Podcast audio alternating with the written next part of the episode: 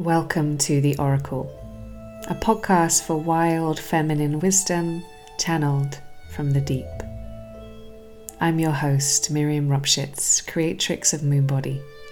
I'm a guide for women sharing body based teachings on the feminine. The Oracle brings you podcasts on womb wisdom, sacred sexuality, embodiment, and the women's mysteries. My prayer is that these conversations with my coven enrich ignite, and inspire your relationship to the sacred feminine for a life of magic, pleasure, and power.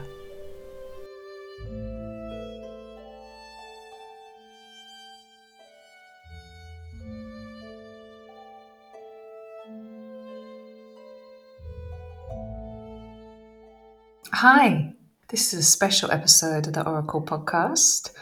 It's just me, just Miriam, your host, and this is going out on New Year's Eve for all my witches who, perhaps like myself, partied hard as youngsters and now prefer a more sedate and relaxed New Year's Eve celebration. And of course, if you're going hard, partying hard tonight, you can always listen another day. I made this episode with my listeners in mind who I know enjoy pottering whilst listening to the Oracle podcast. So this is for you, love.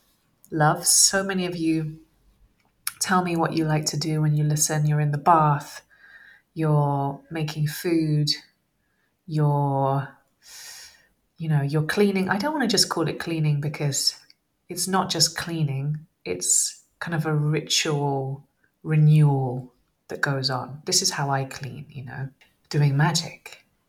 I'm making everything fresh and nice so that I can feel that kind of that purity and cleanliness and build off of that. That's what I'm doing when I'm cleaning my house. So, in this episode, we're going to speak about some of my favorite things and some things that are very fitting for this time of year because contrary to the Gregorian calendar, that tells you that the new year is tomorrow, that doesn't seem like it's really the start of the year now, does it? to me, anyway. Uh, it's cold if you're in the northern hemisphere, it's dark. It's not a time of rebirth and renewal, really, is it? So I like to wait until spring to have that kind of ritualized sense of a new beginning. I know some women, some people like to celebrate Samhain as Witch's New Year, as the start of a new year. For me, that's like going down into the dark. And I love this time of year. Uh, I've learned to appreciate it with a little bit more wisdom and time under my belt, you know. Um, I always wanted to go away for winter, go away somewhere sunny. And I think there's an interesting correlation between this kind of this idea of the eternal ovulation. Um, for those of you who know about menstrual cycle attunement and know about the alignment between our ovulation and our inner summer, this peak time of our infradian rhythm where our hormones are at their highest and our capacity for these more outward facing tasks are at their highest because we're full of estrogen and there's many other kind of hormonal and psychological uh, effects because of this this peak of estrogen. And i like to describe our world as hyper yang we are many of us and the world itself and the other the men people, are often locked into this permanent state of yang, where yin, the feminine, the dark, the slow, the moist, gets put on the back burner. Because burnout is what happens in a hyper yang world when we're always on. It's as if we're asking the moon to always be full, we're asking our ovaries to always be ovulating. Imagine if you ovulated every day of your cycle, you would go bananas. And there's a little bit of this energy around winter You know, we can't go out naked in the garden. well, we can, but it's cold, you know. You want you can't wear your nice summer dress. You can't do this, you can't do that. You have to get cozy and you have to prepare. You have to, you know, get food and you have to work with the adverse weather conditions. There's this element of challenge involved. It's not as easy as summer. And I enjoy that challenge and I enjoy facing the dark. And that's going to be one of the key themes that we're going to speak about in this episode. So, love, to enjoy it to its fullest, get comfy, get cozy, unless, of course, you are pottering around and doing whatever you, you know, do whatever you want to do, obviously. I want to start off by reading a little bit of Inanna's Descent. This incredible poem. And if you haven't read it, I highly recommend getting your hands on a copy. You can get a secondhand copy very easily of Inanna's Descent. I'm using the the Wolkstein Kramer translation, which is probably the, the most common. Let's start. From the great above, she opened her ear to the great below. From the great above, the goddess opened her ear to the great below. From the great above, Inanna opened her ear to the great below. My mistress abandoned heaven, abandoned earth, and descended to the underworld. Inanna abandoned heaven, abandoned earth, and descended to the underworld. Now, I always find that opening very powerful. The use of repetition is powerful. But so is this idea that this great goddess of heaven and earth left her her place and abandoned heaven and earth and descended to the underworld. Also, this idea of opening her ear to the great below. In the Sumerian language that this poem was written in, the word for ear is the same as the word for wisdom. So I always find that an interesting thing to consider as well. This idea of opening our ear to the great below.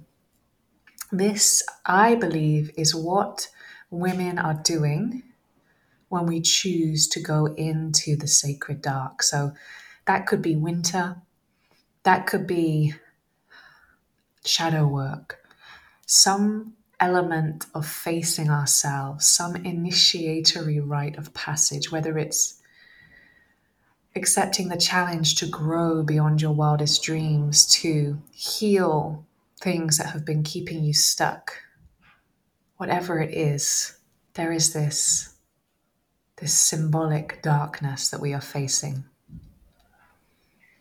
So, like Inanna, when you choose to do this, you are opening your ear to the great below. So, this epic poem, The Descent of Inanna, was written on clay tablets in the third millennium BC by priestess Enheduanna, and it is the world's oldest written poem. One of the things that I take away from this poem, and it is the, the first gate of dark feminine medicine, which is one of my favorite offerings that is currently going on now for its fourth year, we work with Inanna as our first goddess and we work with her poem. And this is because we are learning what it means to see in the dark after having our night vision dimmed by the excessive solar consciousness, the hyper yang I was talking about of modern culture. And you know, there's a very literal expression of this. We have too much artificial blue light from our screens. We have too much doing, pushing, moving. That's all yang behavior. We have, you know, these spiritual traditions that prize light and the transcendent over the dark and the immanent, so the masculine over the feminine, particularly in New Age spirituality, which says love and light is the way forwards. So, what we're doing in winter is we're moving from yang into yin.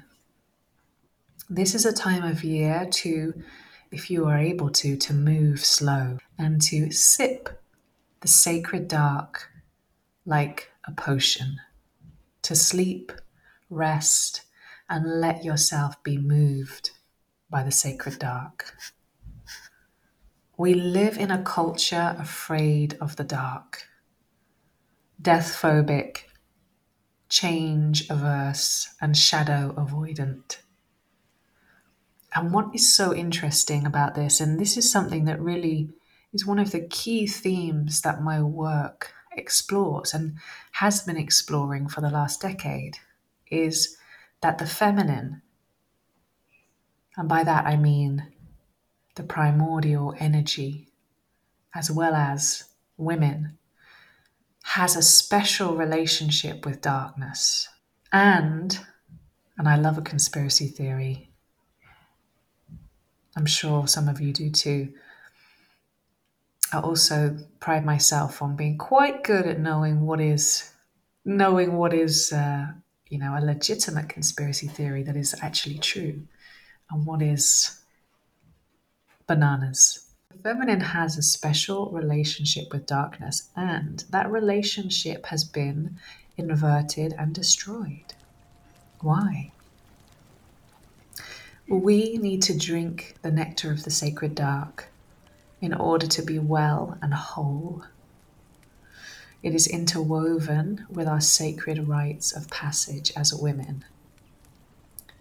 There is a thread that connects the dark womb of the cosmos with our own individual womb, a portal of infinite potentiality and creative possibility.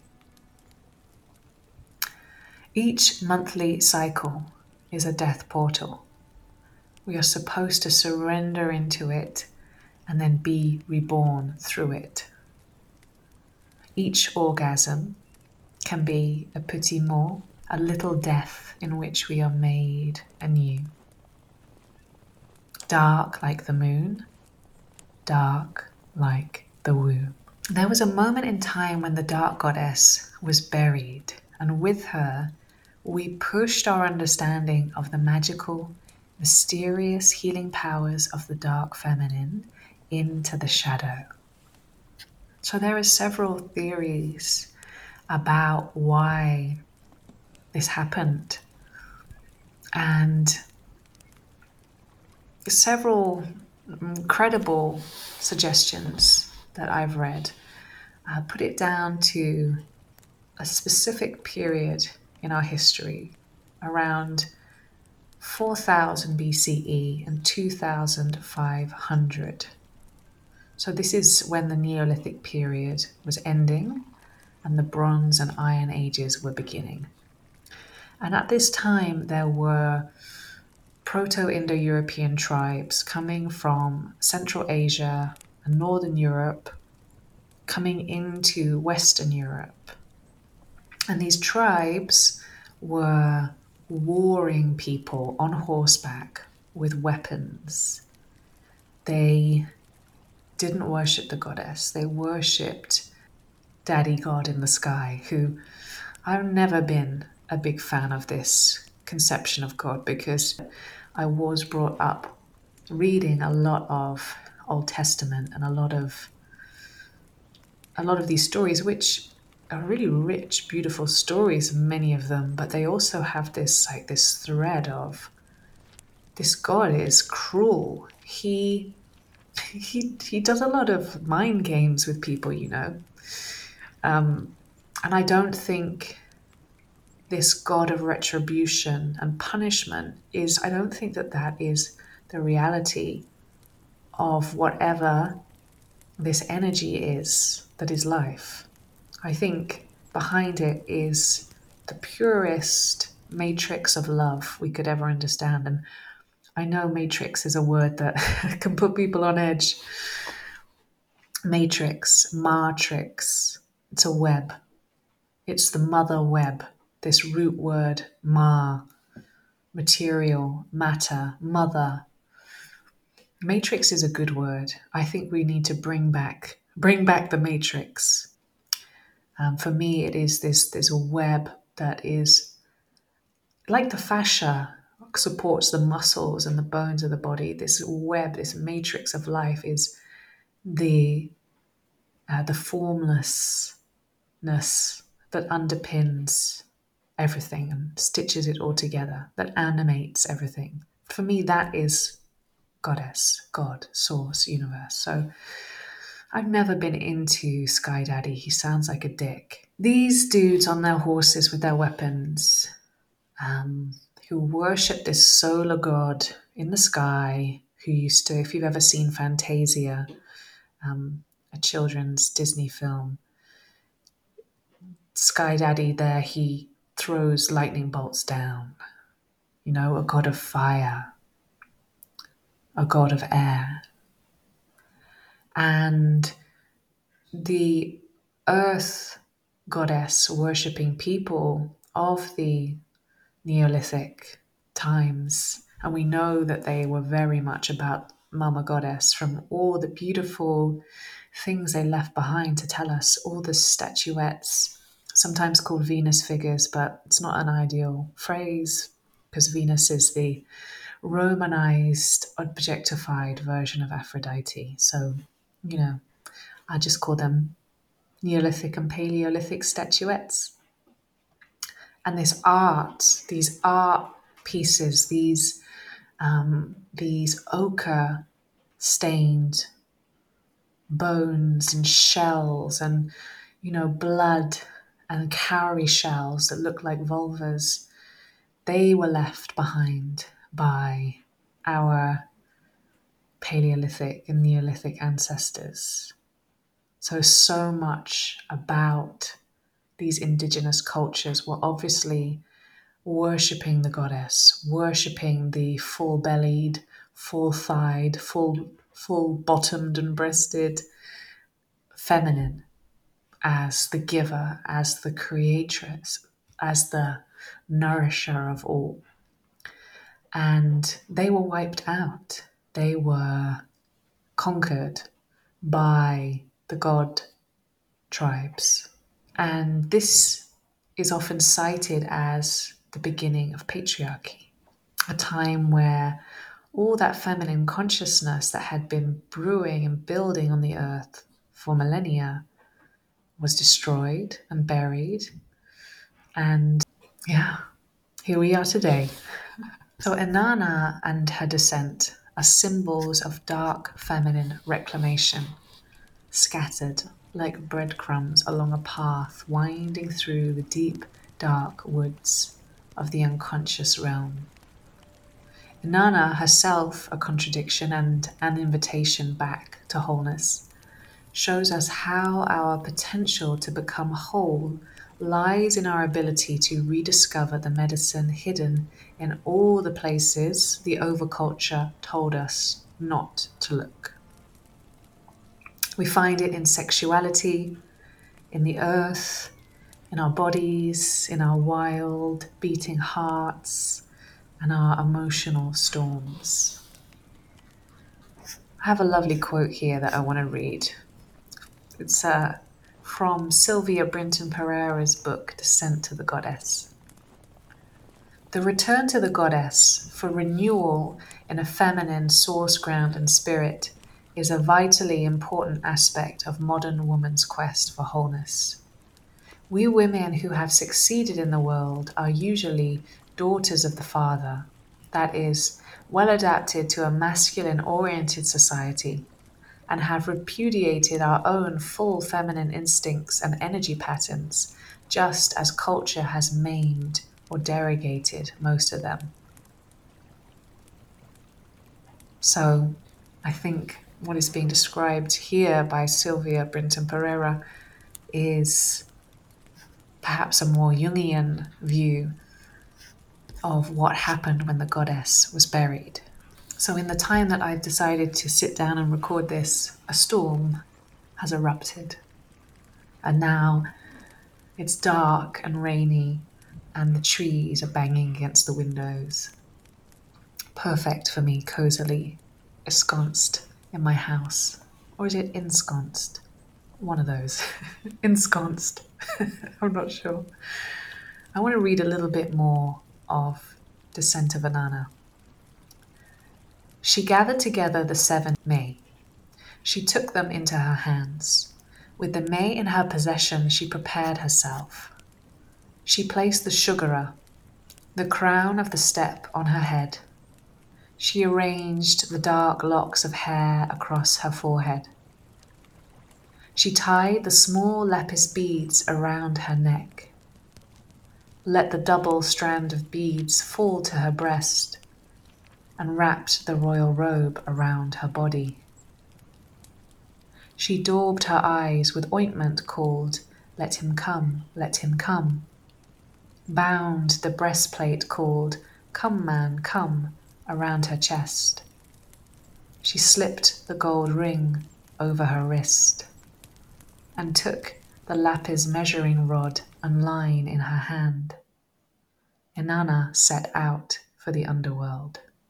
So the seven me are these artifacts of Inanna's priestesshood, of her power as a ruler, as a deity. They are cultural artifacts of Sumer, of the culture in which she comes from, this, that this poem was written in. And they denote her power. They are like armor, well, some of them are armor, the breastplate, for example, in that they elevate her. And when I read this passage, I always think of the way that we as women will put on our seven me, whatever they are. Maybe not a crown, probably not the lapis measuring rod, but maybe our favorite dress or our favorite lipstick or for me, it's my favorite thick, chunky gold hoops, and how we wear our armor out into the world.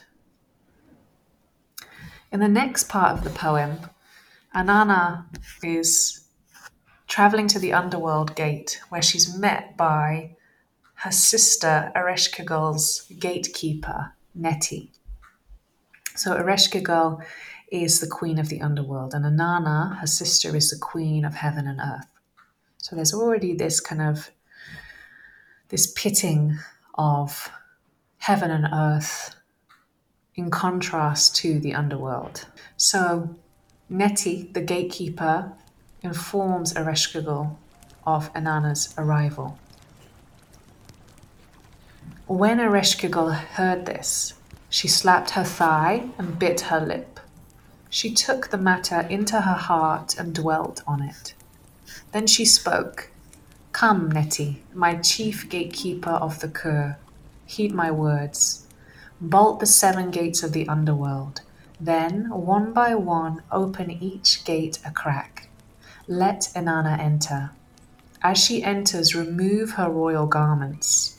Let the holy priestess of heaven enter bowed low. Neti heeded the words of his queen. He bolted the seven gates of the underworld. Then he opened the outer gate. He said to the maid, Come, Inanna, enter.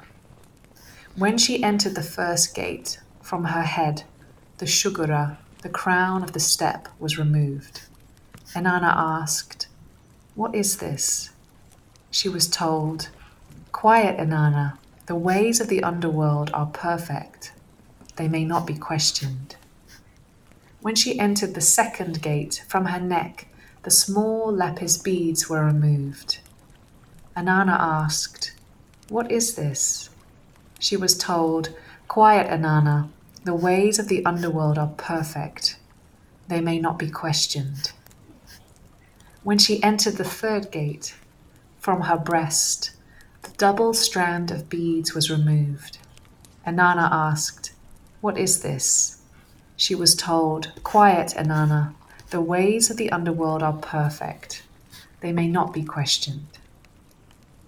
When she entered the fourth gate, from her chest the breastplate called Come, man, come was removed. Inanna asked, What is this? She was told, Quiet, Inanna, the ways of the underworld are perfect, they may not be questioned. When she entered the fifth gate, from her wrist the gold ring was removed. Inanna asked, What is this? She was told, Quiet, Inanna, the ways of the underworld are perfect, they may not be questioned. When she entered the sixth gate, from her hand the lapis measuring rod and line was removed. Inanna asked, What is this? She was told, Quiet, Inanna, the ways of the underworld are perfect.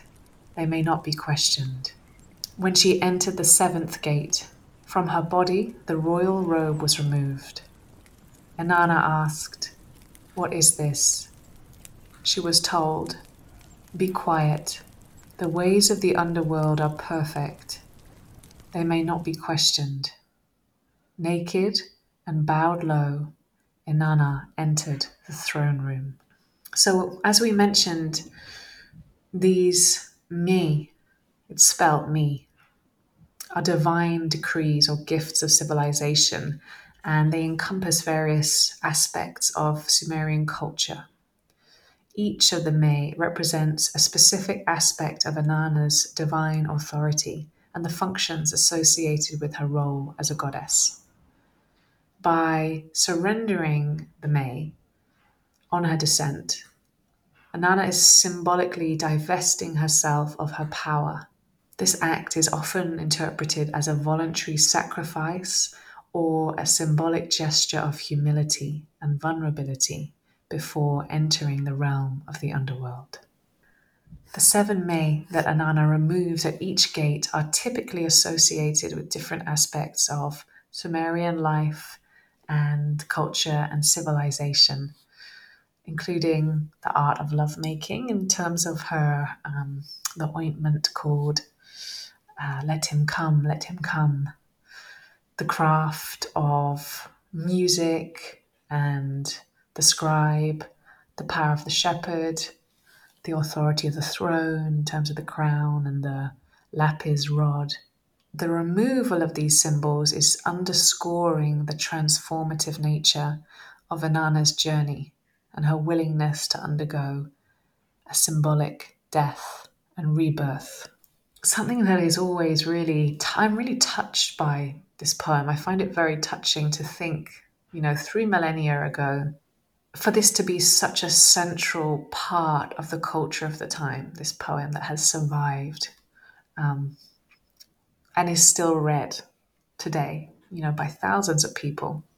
What touches me is that we've all been through this journey of descent. And I do believe, I mean, I believe that women have a more essential relationship to death and rebirth as part of the biological spiritual reality of our existence, i.e., that we have wounds and we bleed and we birth whether humans or creations.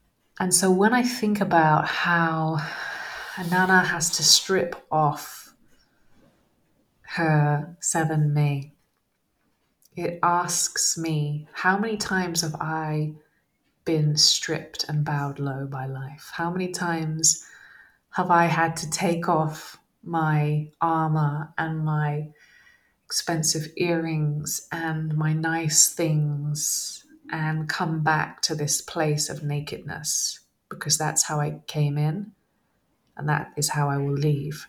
And if I ever get too weighted down by my artifacts and my artifice, I'm going to get lost. I'm going to get stuck. And I won't be able to go on these necessary journeys because my sense of self will have become rigid. Life is a series of initiatory gates. As women, we experience many of these initiations at the level of the body. death, heartbreak, betrayal, illness, madness, exile, all of these are initiations. And birth, love, union, well being, sanity, community, these are the rewards for passing through them. How many times have you asked, like Inanna, what is this? In the midst of chaos and heard the universe remind you the ways of the underworld are perfect and may not be questioned. There is a divine poetry to the symbols and secrets of the sacred dark. And as we develop our night vision, we learn to see them more clearly. To choose descent is a sacrifice. It is an act of receptivity. It is an initiation. Initiations live outside of the kind of analytical left brain thinking we are taught is the only way to be somebody of worth in our culture. Or this may have changed quite a lot in the last few years. To be initiated is to let the mystery have its way with you. There is risk involved, and there is always a death of sorts. So, there are several ways in which the myth of Inanna's descent is interpreted. One of the most common ones is as an allegory for the changing seasons and the cyclical rhythm of the living world. Inanna's descent into the underworld and her subsequent return are likened to the cycle of vegetation, her death symbolizing the withering of plants in winter, and her rebirth representing the regeneration of life in spring. The planet Venus was worshipped in ancient Mesopotamia as Inanna. It stays in the sky for 250 and then 236 days. It descends and it disappears before rising again. Here we see the early roots of the Persephone myth, which would play a key role in the Eleusinian mysteries hundreds of years in the future, something that we will speak about later in this episode. The second interpretation is that the descent tells a story of initiation into the mysteries and the way that this is often accompanied by the sacrificing of upper world life for the treasures of underworld life. In order to plumb the depths, we cannot remain unchanged and comfortable. A third common interpretation is that the poem represents the merging of the conscious with the unconscious mind. Many humans, we live cut off from the parts of ourselves and the parts of life which feel like they are somehow too much, unwanted, or ugly. And this creates a psychic split with shadow material that is kept just out of reach of our consciousness. And without the ability to know our shadow, we repeat patterns that limit our growth and keep us stuck and stagnant. Inanna's myth is in some ways a reminder to make the unconscious conscious, as Jung might say. And a fourth common interpretation is that Inanna's descent represents the reclamation of feminine power. Inanna, queen of heaven and earth, chooses to descend to the underworld. She goes by choice despite being stripped of her sacred items and murdered eventually, which, spoiler alert, unfortunately, she is killed and hung on a hook, and eventually she is reborn. It is in descending that she meets the full potential of her power. So it, it is in losing all of her seven me and losing her life that she actually comes back and becomes herself. And there is another interpretation that I have of the myth that I haven't read anywhere else. But this is the way that I interpret it in Dark Feminine Medicine with the women who work with me through this seven week journey. And that is that I interpret it as a reorientation for women away from their mind, representing the upper world, and down into the primal center of the lower body, so the underworld of the body.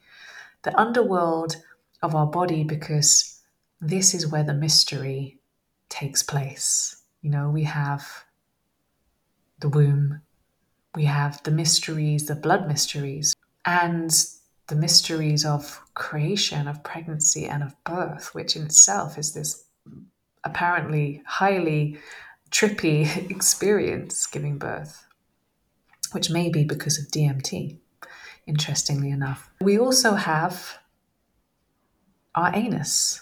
Poor old anus gets a hard rap for many of us, just gets completely ignored or just kind of treated with like disdain and rejection. When this is a powerful place to receive pleasure in our bodies, whatever body you are in, the anus is a beautiful place of pleasure.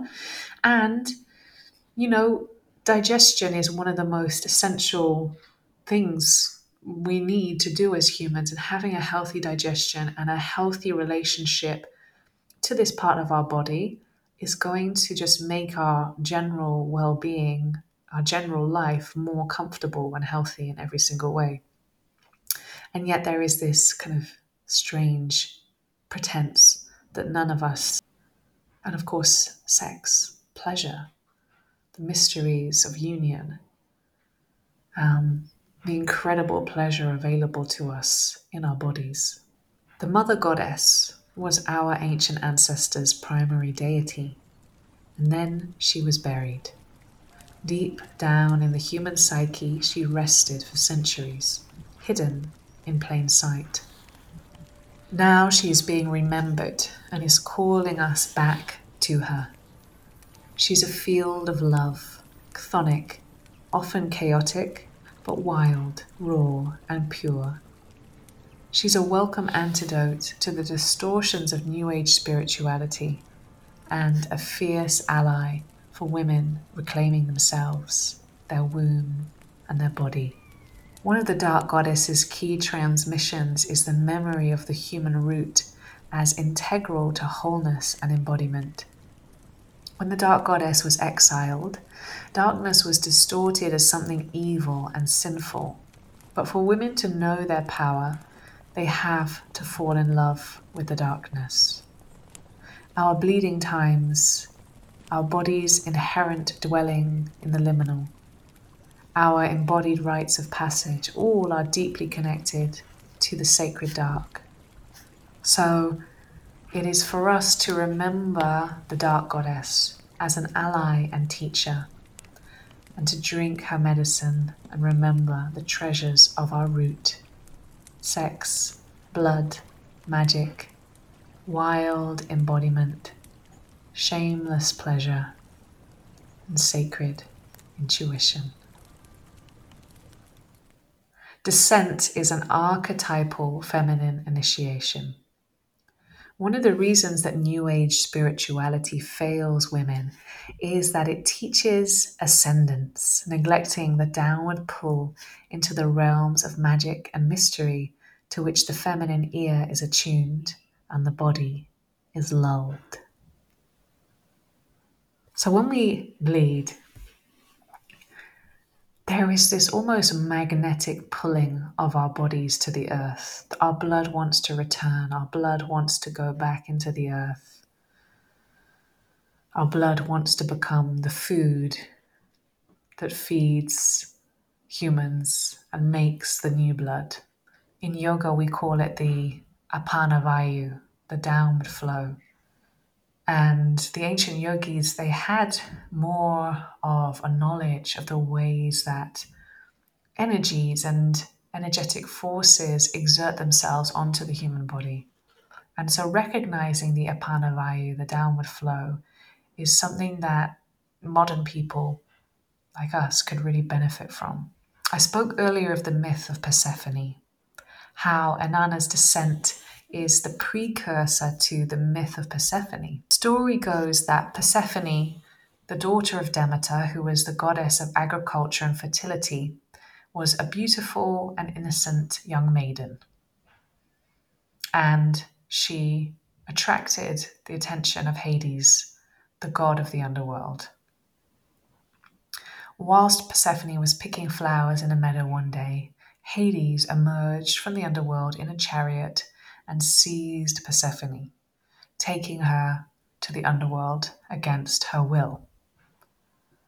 Upon realizing her daughter was missing, Demeter was overcome with grief, and she wandered the earth in despair, neglecting her duties as the goddess of agriculture. And as a result, the land became barren. In her search for Persephone, Demeter came to Eleusis, where she assumed the form of an old woman named Doso. She became a nursemaid for a mortal child called Demophon. And while in Eleusis, Demeter revealed her divine identity to the queen and agreed that she would teach Demophon the secrets of immortality, but eventually was thwarted when his mother, the queen, interrupted the process.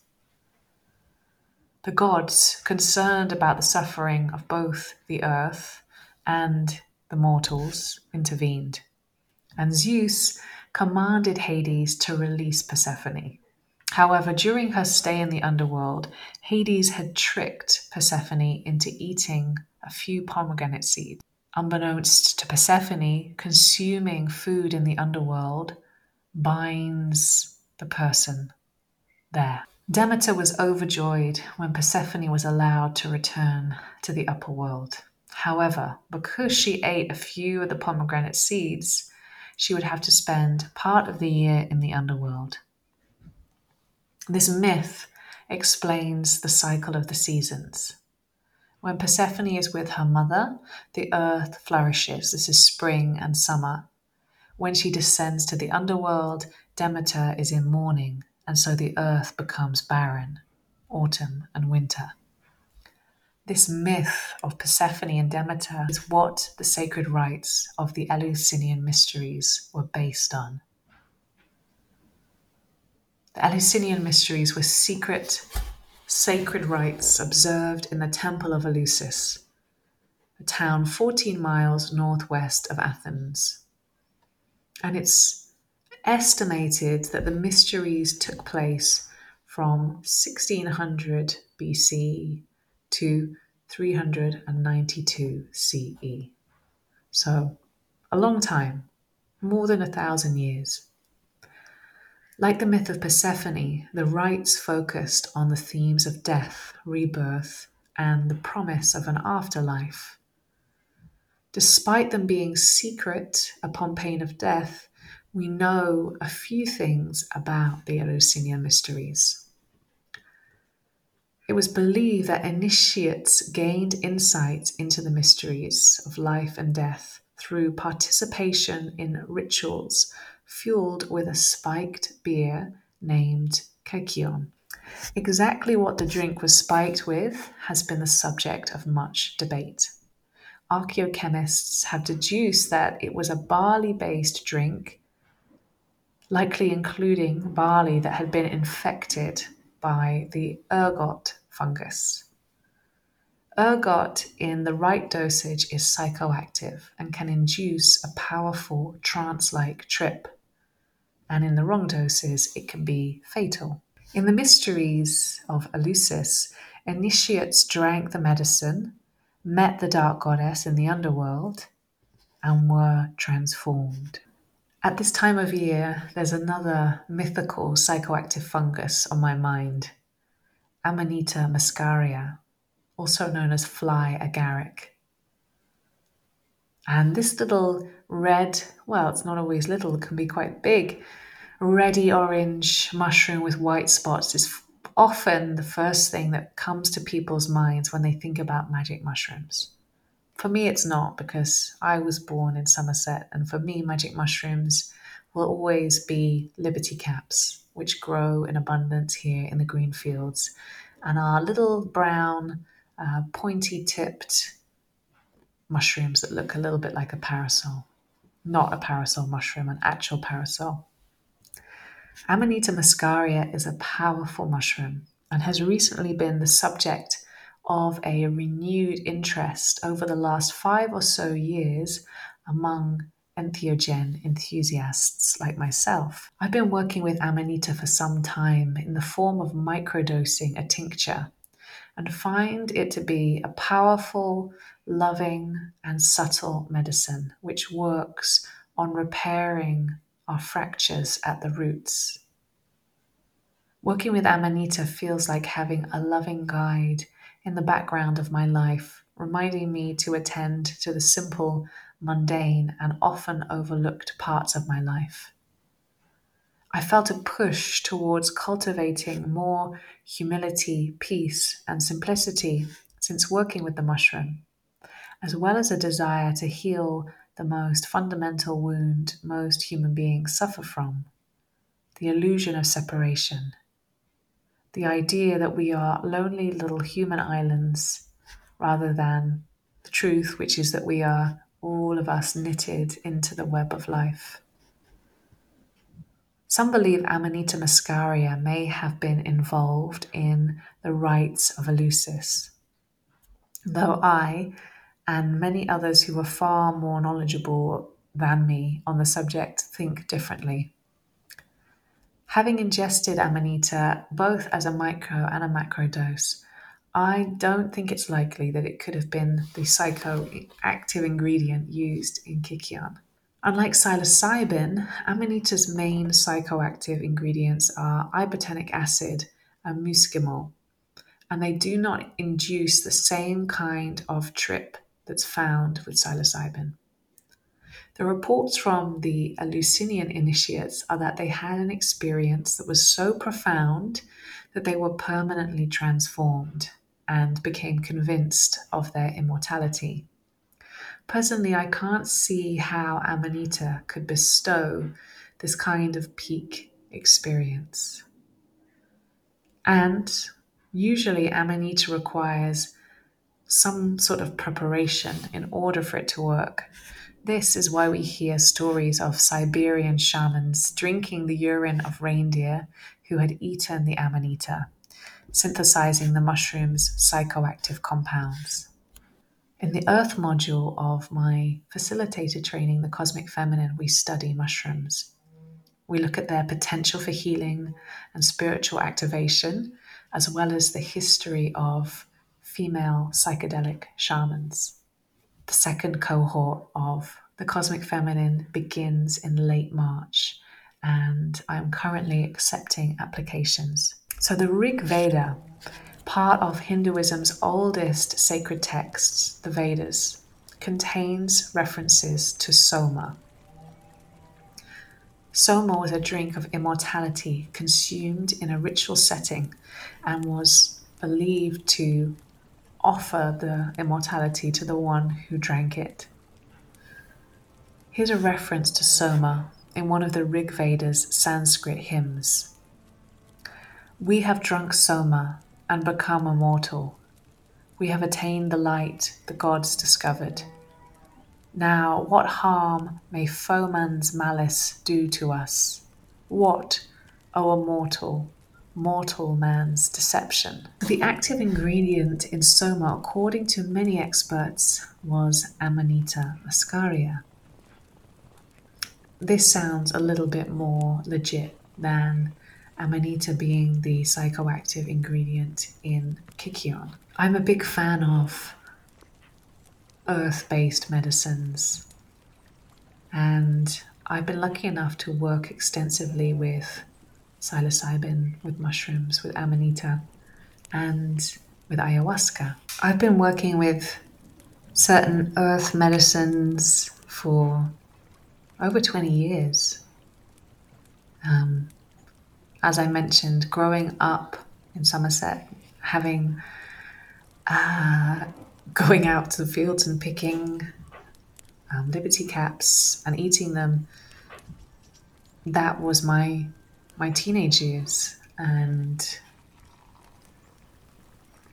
as I got a little bit older, I started to enter into those experiences with a bit more reverence and was very lucky, have been very lucky to work extensively with ayahuasca as well. And inevitably, at some point, we are going to be shown our shadow.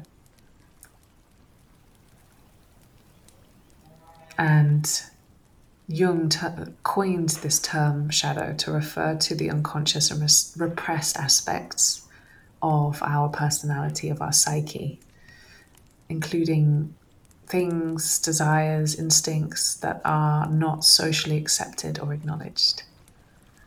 So, looking at our shadow can be, yeah, it can be a very confronting thing to do.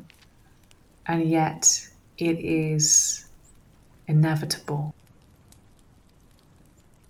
As daughters of the patriarchy, we have been warned not to venture into the deep dark woods because we'd be eaten by a big bad wolf, only to discover that the type of conscious venturing into the darkness that we are doing with shadow work is an essential kind of spiritual hygiene. And we need to do it in order to form a healthy sense of self, to have healthy relationships, to be well as a human being. This adventure into the dark woods, or descent to the goddess, or heroine's journey, is the natural unfolding of a woman who has begun the process of maturation, healing, and embodiment. Shadow work is a tool of the wise woman. Many of us feel shadow work to be edgy. It might even have your pulse racing just to consider doing it. My approach is to hold shadow work lightly and one of the aspects of this lighter approach comes from the simple truth that you are not bad or wrong or unworthy. You are simply human. And for those of us who've been indoctrinated into black and white thinking through religion or culture, this truth is particularly important because many religions have deemed normal human behaviors are sinful. And these ideas can stick with us. If we start looking at our shadow through the lens of shadows as sins, we end up shaming ourselves, creating further distortions and splitting off from our shadow. An example of this could be illustrated with one of the feminine's common shadows I am too much. When we unpack this particular belief of being too much, we may find on one side there is an invitation to take up space, to feel our feelings, our desires, our longings for more, our ability for expression, bigness, and healthy ego. Many of us will benefit from exploring this side. Are you a woman who has been taught to avoid persecution by hiding? Then your work is to feel safe as you take up space in the world and express yourself truthfully? Were you a woman who was taught that if you are too beautiful or too sensual or too sparkling, then other women will hate you? Then your work is to lean into your brilliance and to shine without apology. Speaking of shadow work and being around the deep winter time, I recently started to think about the story of the Snow Queen. Have you heard it? I used to read it as a little girl. The Snow Queen is a fairy tale written by Danish author Hans Christian Andersen. It was first published in 1844. It begins with the story of a mischievous troll who creates a mirror that distorts the beauty and goodness in everything it reflects. The mirror shatters into countless pieces, and tiny shards find their way into people's hearts, turning them cold and selfish. One particularly unfortunate incident occurs when a shard enters the eye and heart of a young boy, and this causes him to become cruel and indifferent. And I was thinking about this in relation to Wetiko, and I believe that what is described in the Snow Queen story has a very interesting parallel with Wetiko. This term is used in indigenous cultures, particularly among the Cree and Salish peoples, to describe a spiritual and psychological affliction. It often refers to a type of cannibalistic spirit that possesses individual consciousness and communities as well, and leads to destructive, selfish behaviors. If you've ever known an abusive person, maybe a narcissist or a psychopath, you may have experienced the feeling of them becoming possessed. Their face changes, their eyes alter, as if something has temporarily taken over their consciousness. This would be an illustration of Wetiko. And it's my belief that all of us are in some way touched by the Snow Queen's splintered mirror or the mind virus of Wetiko. Now, most of us listening to this are not people who are out in the world actively causing harm, are not people of hatred and violence. And yet, it is a fact of human existence that all of us have some of this poison within us. It's my belief that our work as explorers of feminine consciousness is to be continuously attending to this poison, this unconsciousness through shadow work, through practice, through ritual. Those of us who've sat with plant teachers like ayahuasca will likely have experienced purging as a form of somatic shadow work. In ayahuasca ceremony, as we come into contact with our own darkness through visions and memories arising in the experience. We are guided by the spirit of the plant to sift through inner, internal psychic debris and eliminate what is not truly aligned through deep retching and purging. And these guttural purges often feel as though we are vomiting something from within our very soul, something that was not meant to be there, a form of psychic poison or glass splinter. After the experience, we emerge lighter, reborn, and if we're able to integrate what happened to us, we may be forever changed by it. This time of deep winter is an opportunity for this kind of inner work and purging. We don't necessarily need to have imbibed some kind of psychoactive substance to facilitate this. Like Goddess Inanna, we can choose as sovereign women walking the path of the mature feminine to descend, to marinade in sacred darkness and pan for gold in the shadows. And when we're in these times on earth, and we're in one of these times now, and we've been in and out of these times very acutely for the last three years, where something traumatic is playing out on the global stage and it creates polarization and the air becomes thick with a certain kind of energy these are exactly the times where we can go into the sacred dark and purge what is not ours. So, when so many people in the world are going to be partying tonight on New Year's Eve, this could be time for you to sit and reflect, for you to weave your prayers into the air and let them be carried off far and wide.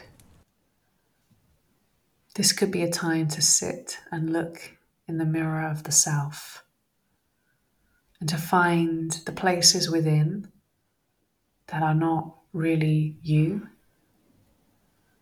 and to lovingly and lightly let them leave. This to me is shadow work. It doesn't always have to be this difficult or arduous process. Sometimes, maybe, but sometimes it can be calm and grounded, and it can be done with a cup of tea.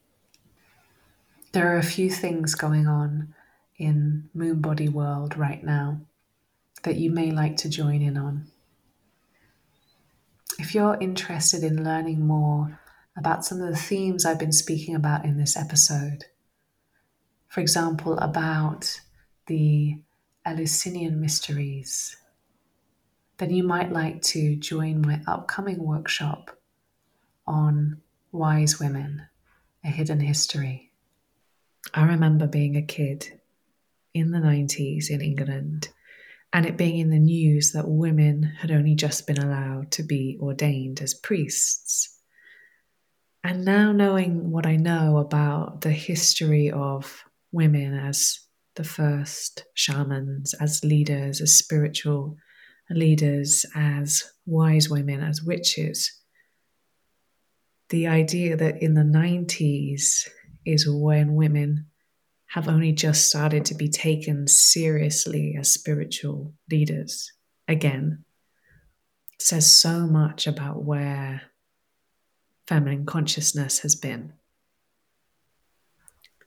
So, coming up in January, I have a beautiful, very detailed workshop about this, and it's going to be ideal for those of you who are interested in what I've been speaking about in the Eleusinian mysteries, in the old stories of descent and stories of the goddess. I'll tell you more about that in January, which is tomorrow. For now, I just want to thank you for listening and for being part of my community this year. This year, I've worked with more women than ever. We've done beautiful things. There's been two retreats in Italy. There's been the first training many one to one mentees, the mother mind. So many beautiful things have happened in 2023. And I'm very grateful for all of the women I get to connect with through this space. So thank you for listening. Have a beautiful New Year's Eve or whenever you are listening to this, but particularly to my witches on New Year's Eve enjoy. And I wish you a happy, healthy, magical 2024.